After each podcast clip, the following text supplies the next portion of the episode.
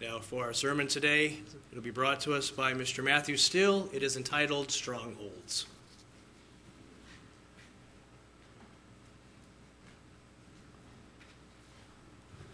Good afternoon, everyone. So, as uh, you all probably know by now, I'm a bit of a student of history, and um, I, I, specifically uh, really interested in World War II history. Um, it's probably my most focused area, but but just really history is fascinating to me because we learn about cultures and people and uh, different times, different periods, and yet, even through that thread of history, people are all the same.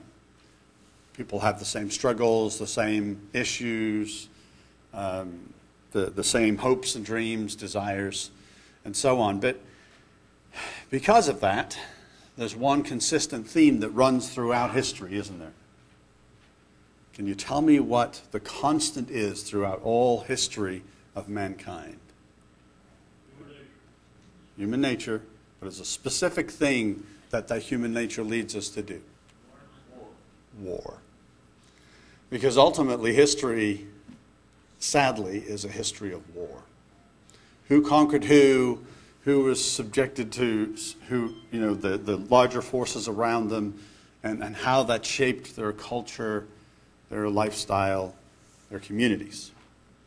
I would imagine there probably isn't a day, or maybe at least not a week, that has gone by in the history of man where somebody hasn't been fighting with somebody else. Right? Even if it's just a local conflict, even if it's just people griping at one another. But unfortunately, there's been a lot of war. Maybe during the flood. I mean, you know, there's only eight people left, right? They're all on the ark. Did they have arguments and fights? I bet you they did. They're all stuck on an ark with a bunch of animals. Human nature, right? To fight and to, unfortunately, have war. All the way down from Cain killing Abel to today. In fact, according to the Council on Foreign Relations, there are at least 27 ongoing armed conflicts in the world today. 27. And some estimate there's actually more like 40, depending on how you define, uh, you know, an armed conflict and how big that particular conflict is. Most of the conflicts are seem, seemingly in the Africa, Middle East uh, area, and then there's a couple in South America, and then there's some in Asia. Different conflicts that could lead to full blown war or actual regional wars themselves. And then, not included in amongst all of that, is this single truth, just for this country, our country here, that every night in many of our major cities, there is constant war. Gang related war, drug related war, people killing and injuring one another. So there's a lot of conflict going on in mankind, wherever he goes. And so, given these sad facts, what are we supposed to do? Since we live in this kind of world, what do we do? Well, anybody lock their houses at night?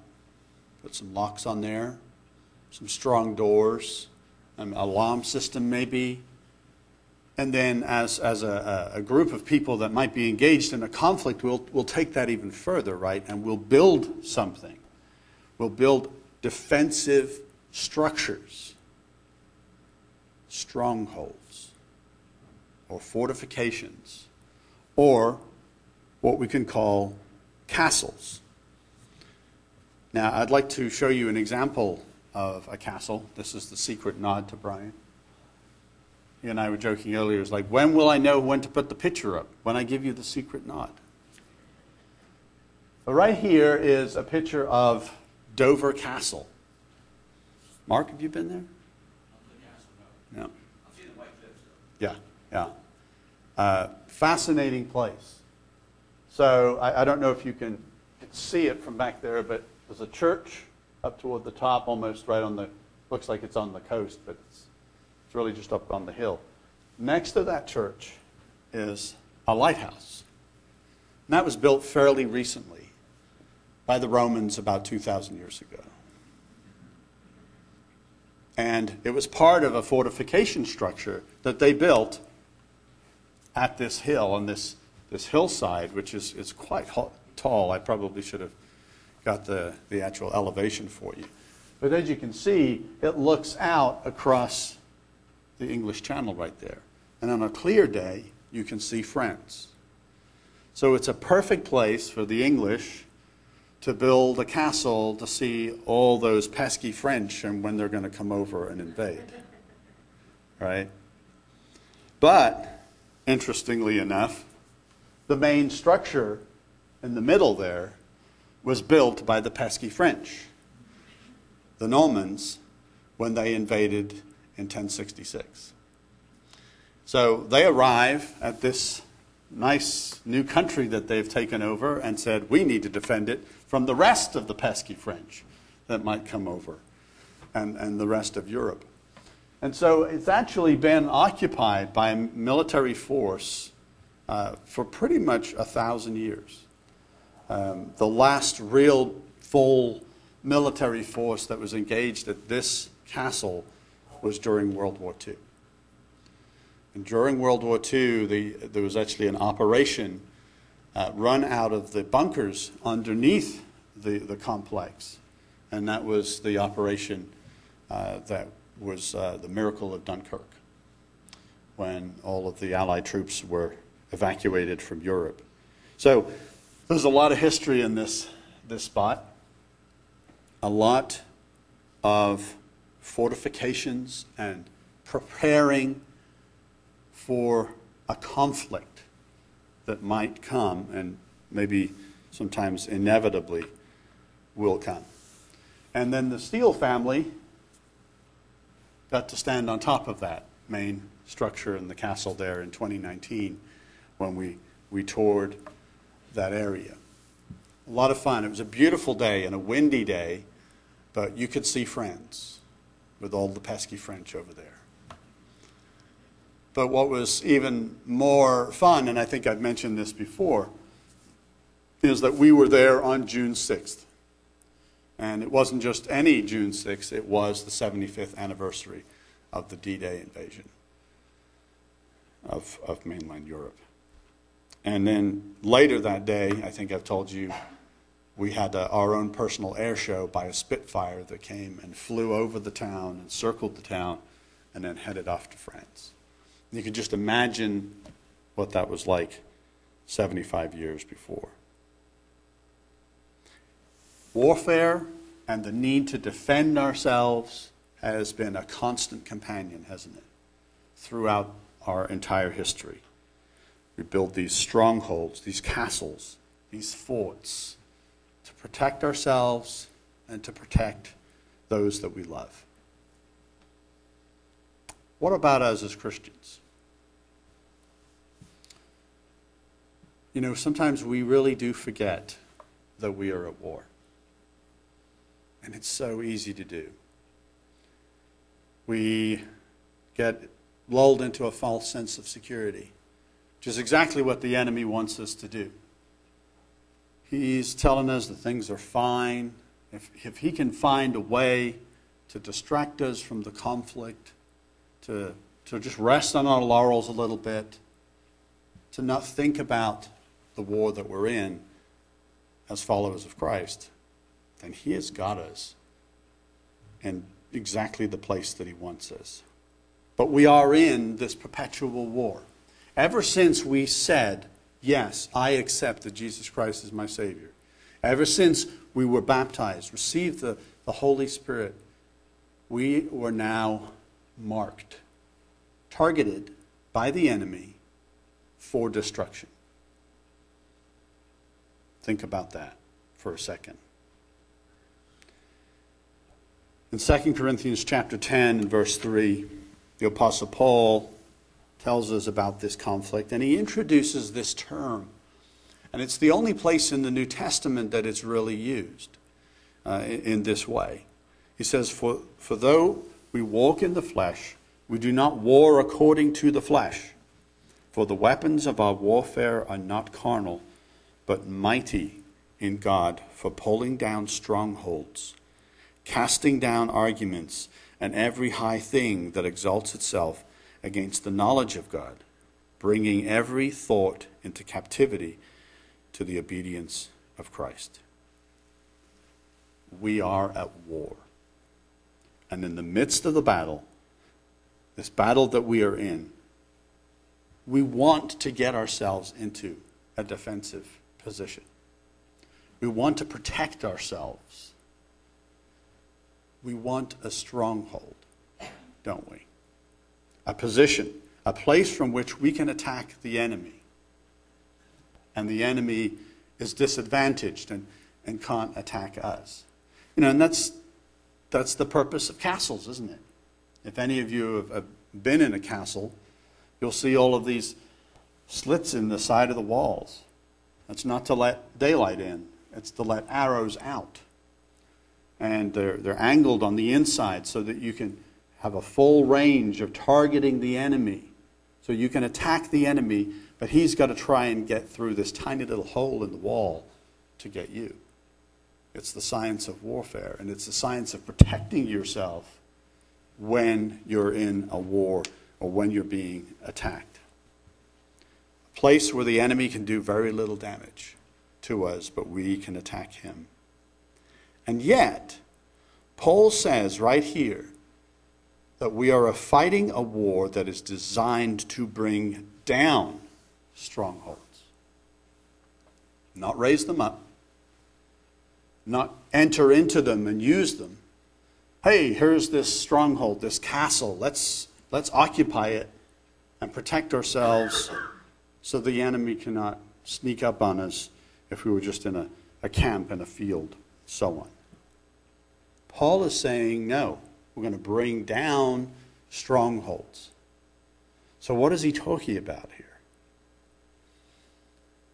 Well, I suppose from an evangelic or evangelistic standpoint, we could say that we are sharing the gospel and we're, we are trying to bring down strongholds that are in the lives of people uh, that we are reaching out with the truth of God. But what's interesting is that Paul is talking to believers. He's talking to people like us about us and about the battles that we are fighting. So, why is he talking about pulling down our strongholds? Could it be that even those who are in Christ have created for themselves fortresses, strongholds that they think are protecting them, but in actual fact are leaving them vulnerable to attack? So, again, looking at what Paul is saying here, he says that these strongholds are what? Arguments and everything that lifts, it, lifts itself up against God. These strongholds are not good things. They are arguments and prideful things that lift themselves up against God and what God is working in our lives. We think they give us power. But God says they need to be pulled down. The New Living Translation of this same little verse here puts it this way He says, We destroy every proud obstacle that keeps people from knowing God. We capture their rebellious thoughts and teach them to obey Christ. So we need to destroy these proud obstacles that stop us from knowing God and then capture rebellious thoughts, almost as though these thoughts are the enemy themselves, as though they are soldiers that we need to capture and imprison so that we can obey Jesus Christ. So, strongholds are what? Well, what would be an obstacle? What would be an obstacle in our lives that keeps us from knowing God? that keeps us from, from obeying Jesus Christ and his teachings? What are obstacles? Anybody have any ideas? It's not a trick question.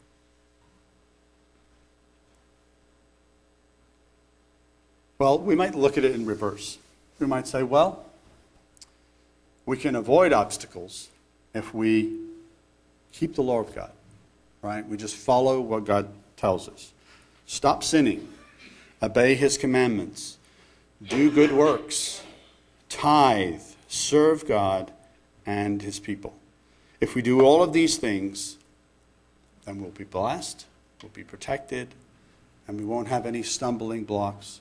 We won't have anything that is rebellious against God. But is that all that there is? Is that the whole picture? Because even following the law of God can do what? It can turn into a stronghold. We can actually take following the law of God and make it our protection and think it is going to save us. It's good that we follow the law of God. And we remember Jesus had an interaction with, with Pharisees and Sadducees that it did exactly the same thing. Jesus said, you, you just talk about the law, but you don't really understand what, it, what it's about. You're missing the point. So we can turn just practicing God's way and his law into a stronghold. Like I said before, Paul uses this term stronghold only once, and we definitely have to be careful about, you know, how much we try and put on it. But there are some things that we can glean what he's saying. Strongholds can be both fortresses of protection, but they can also be a trap, a prison for those that are in them. One of the most famous strongholds in England that I probably should have given Brian a picture for is uh, a certain tower. You, you guys know what I'm talking about? Tower of London. Tower of London. And you've probably seen the Tower of London. Again, built by those pesky Normans after they invaded. And they put it in place to make sure everybody in London knew they were the boss. And they could be inside that tower, and if there was an uprising, nobody's going to be able to touch them. It was a very effective means of defending themselves. But you know what happened in the life of that this, this structure? What it became? A prison. Isn't that interesting? So something that was designed to be protective, designed to shield us from the enemy, becomes a prison. And it was particularly the, the place where high profile prisoners were taken, right? If you really got on the bad side of the king or queen, to the tower with you. And off you went. And very few people survived the tower. It became a prison.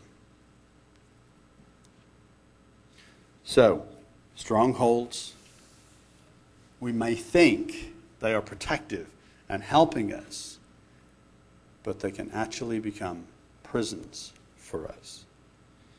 So let's get specific. Like I said, like I asked before, what do I mean by strongholds? Well, there are some examples of spiritual strongholds that we repeatedly do or engage in in order for us to get through our life. I think strongholds are essentially addictions. Addictions to all kinds of behaviors and sins that for one reason or another, because of our experience, because of our background, we have latched onto one of these things. And it, in the moment, gives us some sort of help, but in the long term, turns us into prisoners in our own strongholds. Some of those examples addictions such as alcohol, drugs, food, sex, gambling, spending money, buying more and more things. All these kinds of things are used to see, soothe emotional, psychological hurts, just real damage that's in a person's life from, from who knows when. Every journey is, is different. And for some reason, they make us feel stronger or more protected or comforted. And then in the end, they become, as I said, prisons. A stronghold to being in control. How about that one? Does anybody suffer from that one? I think probably like 75% of humanity struggles with that one. And then the other part of humanity struggles with it and so just gives up. Being in control, having to control every facet of life. If, the, if we can make the right choices at the right time, in the right way, with all the right information, then we can do what? Control the outcome. We can control the outcome of life. Is anybody willing to admit to that one? That we are? Some partial hand raising. That's tough. Addicted to control. Because we want to control the outcome. And then, of course, that's impossible, right? So when failure comes and we don't control the outcome, what do we do? Fran, what did you say? Frustration, and then what else do we do? We commit ourselves to doing better next time so we can control the outcome. Right? And it, it gets into this cycle, never ending process of trying to control the outcome of life, which is just impossible. We can only control our own behaviors and ideas and thoughts, and even then, not always very well. We cannot control everyone else. How about the stronghold of pride? Anybody willing to accept this one? Uh, no, I'm too humble to admit that I have a problem with pride. Right? But I learned recently in a, in a class that uh, a few of us took that pride is uh, not just uh, in one direction, it's actually in another direction. And it was fascinating to me because we can actually be proud against the plan that God has for us by denying that He could possibly love us or save us. And it's a form of pride to reject the plan that He has for us. I thought that was a really interesting understanding of how pride can grip us. How about strongholds of bitterness and hardness of heart? Bitterness and hardness of heart. The scriptures talk about a root of bitterness, don't they? In fact, we'll, we'll read it here in a minute. We think that if we put a barrier around the heart, if we're hard, if we're bitter because of things that have happened to us, then what? We'll never get hurt again. Right? We become trapped inside of this stronghold, cut off from relationships, cut off from people, cut off from God and what He is working in us and trying to do with us. A defensive stronghold that has instead imprisoned us. There are so many strongholds, and as I'm going through this list, you're probably thinking of your own, whatever that may be.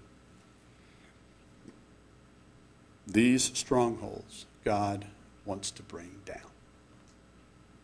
Break them down. Eliminate them. The writer of Hebrews puts it this way in Hebrews chapter 12 and verse 5. He says, And you have forgotten the exhortation which speaks to you as sons. My son, do not despise the chastening of the Lord, nor be discouraged when you are rebuked by him. For whom the Lord loves, he chastens, and scourges every son whom he receives. If you endure chastening, God deals with you as sons. For what son is there whom the Father does not chasten? But if you are without chastening, of which all have become partakers, then you are illegitimate and not sons. Furthermore, we have had human fathers who corrected us, and we paid them respect. Shall we not much more readily be in subjection to the Father of spirits and live? For they, indeed, for a few days chastened us as seemed best to them, but he for our profit, that we may be partakers of his holiness. Now, chastening seems, uh, now, now, no chastening seems to be joyful for the present, but painful. Nevertheless, afterward it yields the peaceable fruit of righteousness to those who have been trained by it. Chastening brings pain, and pain brings change. And that change, as we just read, brings righteousness. Chastening brings pain, and pain brings about change. Change in Christ Jesus brings us to righteousness. It says, fruit of righteousness to those who have been trained by it. This is the process that God uses to break down those strongholds.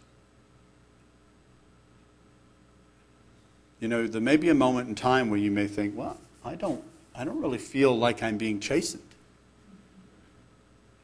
I mean, it's probably rare. but you might be sitting there thinking, I'm, I feel, I'm, feel like I'm good. Look out. Because he's not done. We are not done. And there's more chastening to be done. So Paul says, All right, you're, you're in the middle of this chastening here. It's going to bring about fruit of righteousness if you're willing to let yourself be trained by it.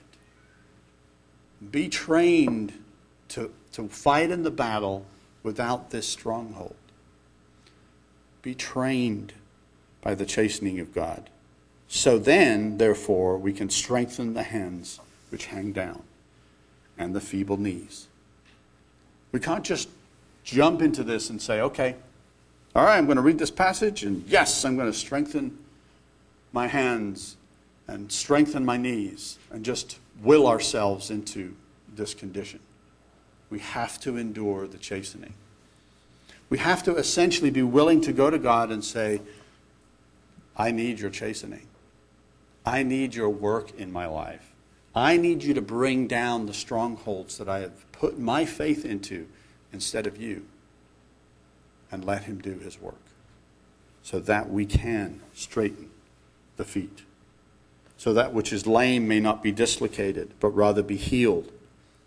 Pursue peace with all people and holiness, without which no one will see the Lord, looking carefully lest anyone fall short of the grace of God, lest any root of bitterness springing up cause trouble, and by this many become defiled.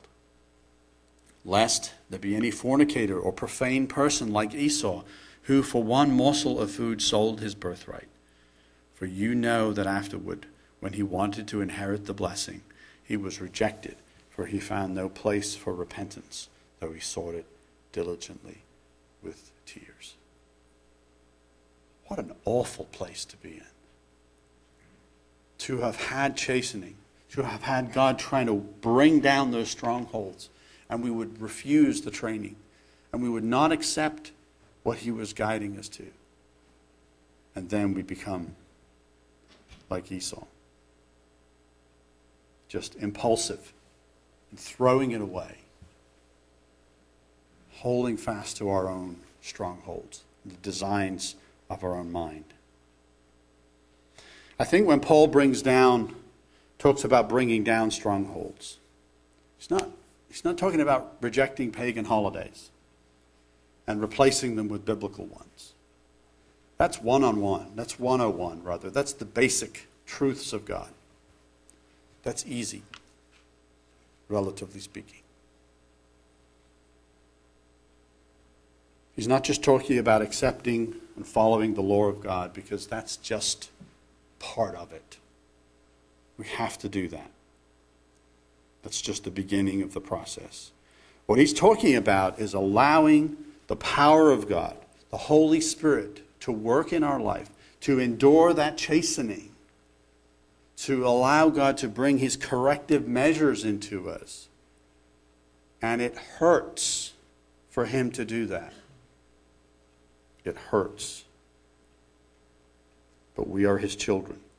And he is going to root out all of those places, all of those strongholds, all of those things that are put obstacles for our relationship with him, for our walk with him. You know, all the things I listed before of themselves, they're not bad, are they? I mean, you know, there's, there's proverbs that tell us to not be slothful, to, to be organized, to make plans. But we can take that too far and, and be too controlling in life. We should eat food. Anybody like to eat food? I like to eat food. There's eight of us that like to eat food. That's troubling. I don't really eat anything else but, but food. But too much, right? Too much is too much, and it's damaging to us. Alcohol in moderation. Drugs that are useful for healing, beneficial for the reduction of physical pain. All these things have a place in life, don't they? Every single one of those things that I listed. But buying things to excess will ruin our bank accounts.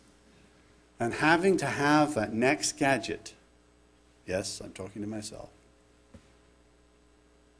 that will ruin us. That will take us to a place where we are making the things that we can do and apply in our own lives for ourselves into strongholds. 2 Corinthians chapter 10 and verse 5 again. Those strongholds are anything that exalts itself against the knowledge of God, anything that puts an obstacle in our way.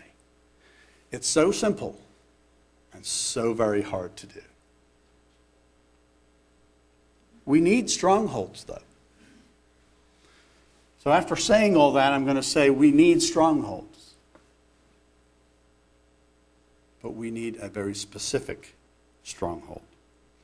We need a stronghold to get protection from in this battle that we're in, this Christian fight that we're in. Because it's a fight for our lives. Remember, we have been marked by the enemy.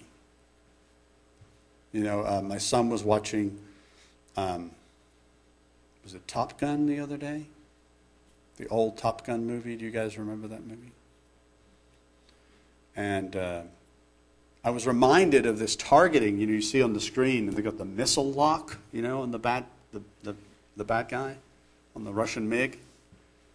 That is what's going on with us. We're targeted. There's missile lock. We need a stronghold. We need somewhere to shelter. So there is a guy in the Bible, we know him as King David, and he is very familiar with strongholds. In fact, his, his whole journey of fleeing for his life is a story of him moving from one stronghold to another. And you should read the whole thing because there's so many uses of stronghold in, in, in that, that part of his life story. I just want to jump into a very small part of it, though, in 1 Samuel chapter 23 and verse 14. As we'll remember, Saul was the first king of Israel. He was the first bad king of Israel. He was not very effective. And as a result, his line was going to come to an end. No hereditary monarchy there. And David was going to be put on the throne. Saul was envious of this, envious of David and his skills, envious of his relationship with God. And so he was set about to kill him before he could become king. So, starting in verse 14, it says, And David stayed in the strongholds in the wilderness and remained in the mountains of the wilderness of Ziph. Saul sought him every day but God did not deliver him into his hand. So David saw, excuse me, that Saul had come out to seek his life, and David was in the wilderness of Ziph in a forest. Then Jonathan, Saul's son, arose and went to David in the woods and strengthened his hand in God. And he said to him, Do not fear, for the hand of Saul my father shall not find you. You shall be king over Israel, and I shall be next to you. Even my father Saul knows that. So the two of them made a covenant before the Lord. And David stayed in the woods, and Jonathan went to his, his own house. And what I suspect happened here is that somebody saw Jonathan going to the, these woods and then, and then leaving. Because it says, Then the, the Ziphites came up to Saul at Gibeah, saying, Is David not hiding with us in strongholds in the woods, in the hill of Hachilah, which is on the south of Jeshimon? Now, therefore, O king, come down according to all the desire of your soul to come down, and our part shall be to deliver him into the king's hand. And Saul said, Blessed are you of the Lord, for you have compassion on me. Please go and find out for sure, and see the place where his hideout is, and who has uh, seen him there. For I am told he is very crafty. See, therefore, and take knowledge of all the lurking places where he hides, and come back to me with certainty, and I will go with you. I mean, he's not leaving anything to chance, is he? I want you to look and see where he might be hiding, and then I want you to look to see where he could possibly hide if he's not hiding there. Because he's very crafty, is this David. And it shall be that if he is in the land, I will search for him throughout all the clans of Judah. And they arose and went to Ziph before, uh, before Saul. But David and his men were in the wilderness of Maon, and in the plain south of Jeshimon. And when Saul and his men went to seek him, they told David, uh, they told David. Therefore he went back to the rock and stayed in the wilderness of Maon. And when Saul heard that, he pursued David in the wilderness of Maon. And then Saul went on one side of the mountain, and David and his men on the other side of the mountain. So David made haste to get away from Saul, for Saul and his men were encircling David and his men to take them. But a messenger came up to Saul, saying, Hurry and come, for the Philistines have invaded the land. Therefore Saul returned from pursuing David and went against the Philistines. So they called the place of the rock, uh, they called that place the rock of escape. And then David went up from there and dwelt in the strongholds at En Gedi. So this is just a you know a small portion of of this drama of Paul chasing David all over the countryside. And you know, trying to kill him. And, and David is with with his his loyal uh, soldiers as well. But but notice that he goes from stronghold to stronghold, doesn't he? He goes to these different strongholds. And Saul gets closer, and they realize this stronghold's not going to hold up, so they scurry off and they go to, to another one. And they keep going to these strongholds in the hope that they can hide and maybe defend themselves from Saul. But then it's also interesting at the beginning of the passage that I read, because it said, But God did not deliver him, did not deliver David into Saul's hand did not deliver him into his hand. And then we get down to the very end there, that rock of escape. And it looks pretty bad because David's getting circled around. He's on one side of the mountain. Saul, I'm sure, has more troops. He spread them around the mountain so they can just walk on up to where they are, capture them, kill them. We'll probably capture them drag them off and on, put them on parade and then kill them. But at that very moment, at that very moment, the Philistines decide to invade. Now, was that the Philistines invading, or was that God sending the Philistines to invade? Because At the beginning of this, it said God did not permit David to fall into the hands of Saul. God had a plan for David, and he had a plan for Saul. So David is bouncing around to all of these strongholds, and they're not doing him a bit of good because he has to flee one and go to another, and then another.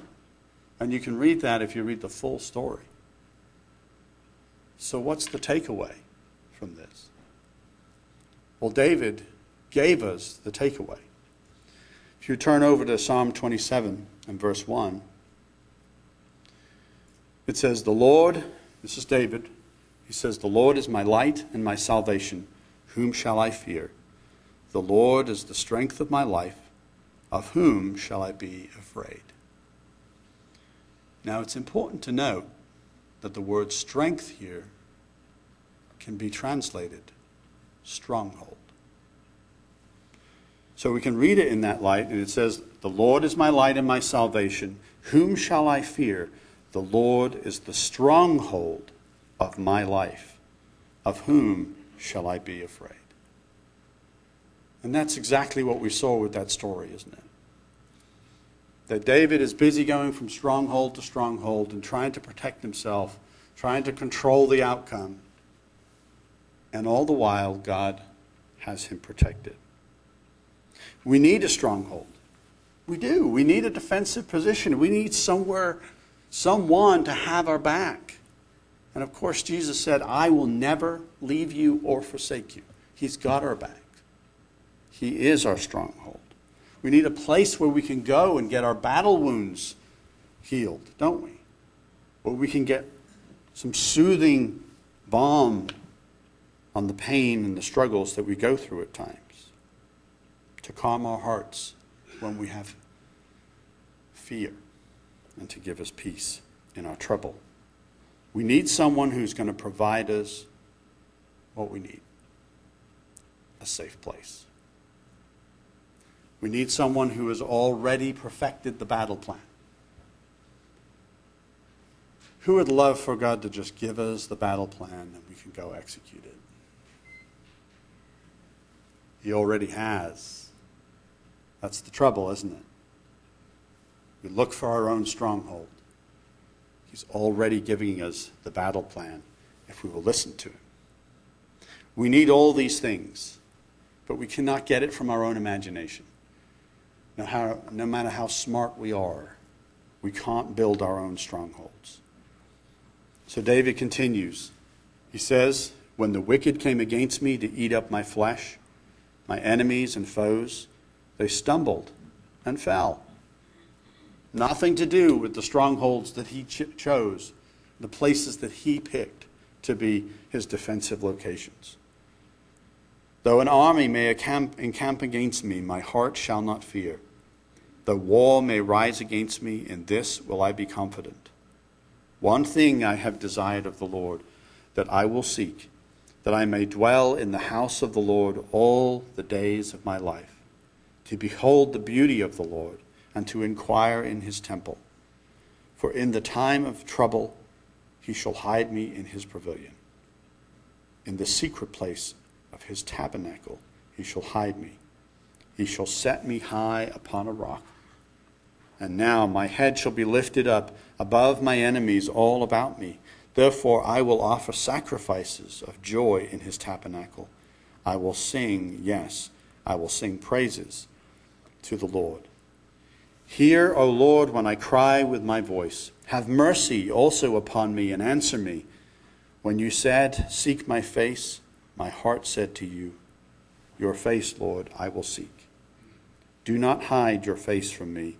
Do not turn your servant uh, do not turn your servant away in anger. You have been my help. Do not leave me nor forsake me, O God of my salvation. When my father and mother forsake me, then the Lord will take care of me. Teach me your way, O Lord, and lead me in a smooth path because of my enemies. That's such a powerful statement, isn't it? And a dangerous one.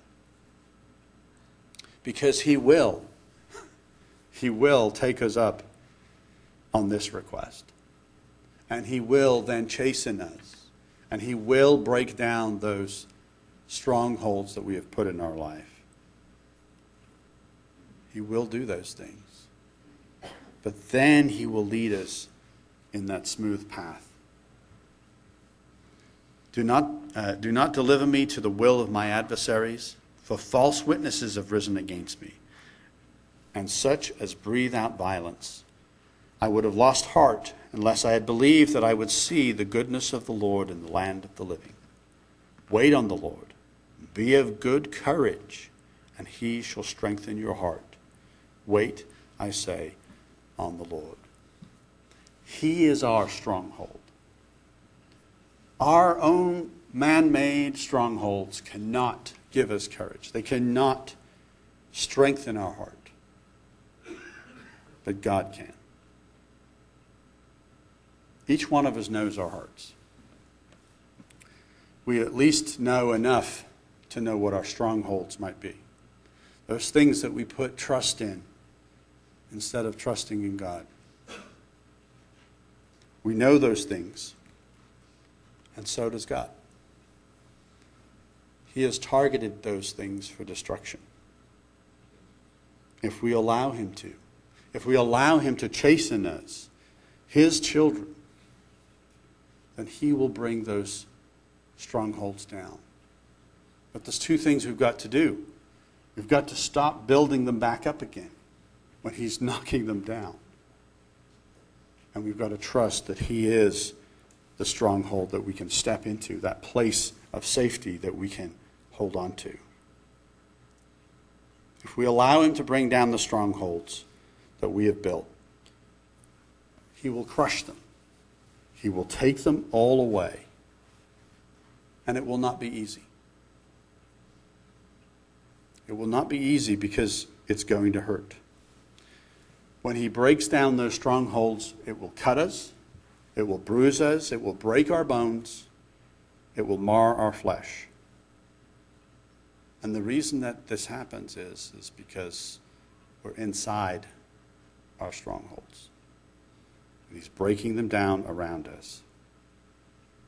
But when we come out of it, we will come out of it and enter into a stronghold with him a safe place with Him, where our wounds can be healed, where we can be strengthened, where we can lift up those hands that hang down, and where our feeble knees will be strengthened. If we trust Him and let Him take a hold of those things that are in our life that are controlling us and imprisoning us, then after all of that, we will come out beautiful. We'll come out joyous will come out into his tabernacle, as David said, where we will celebrate and sing praises to our God. Let's just let him break down our strongholds.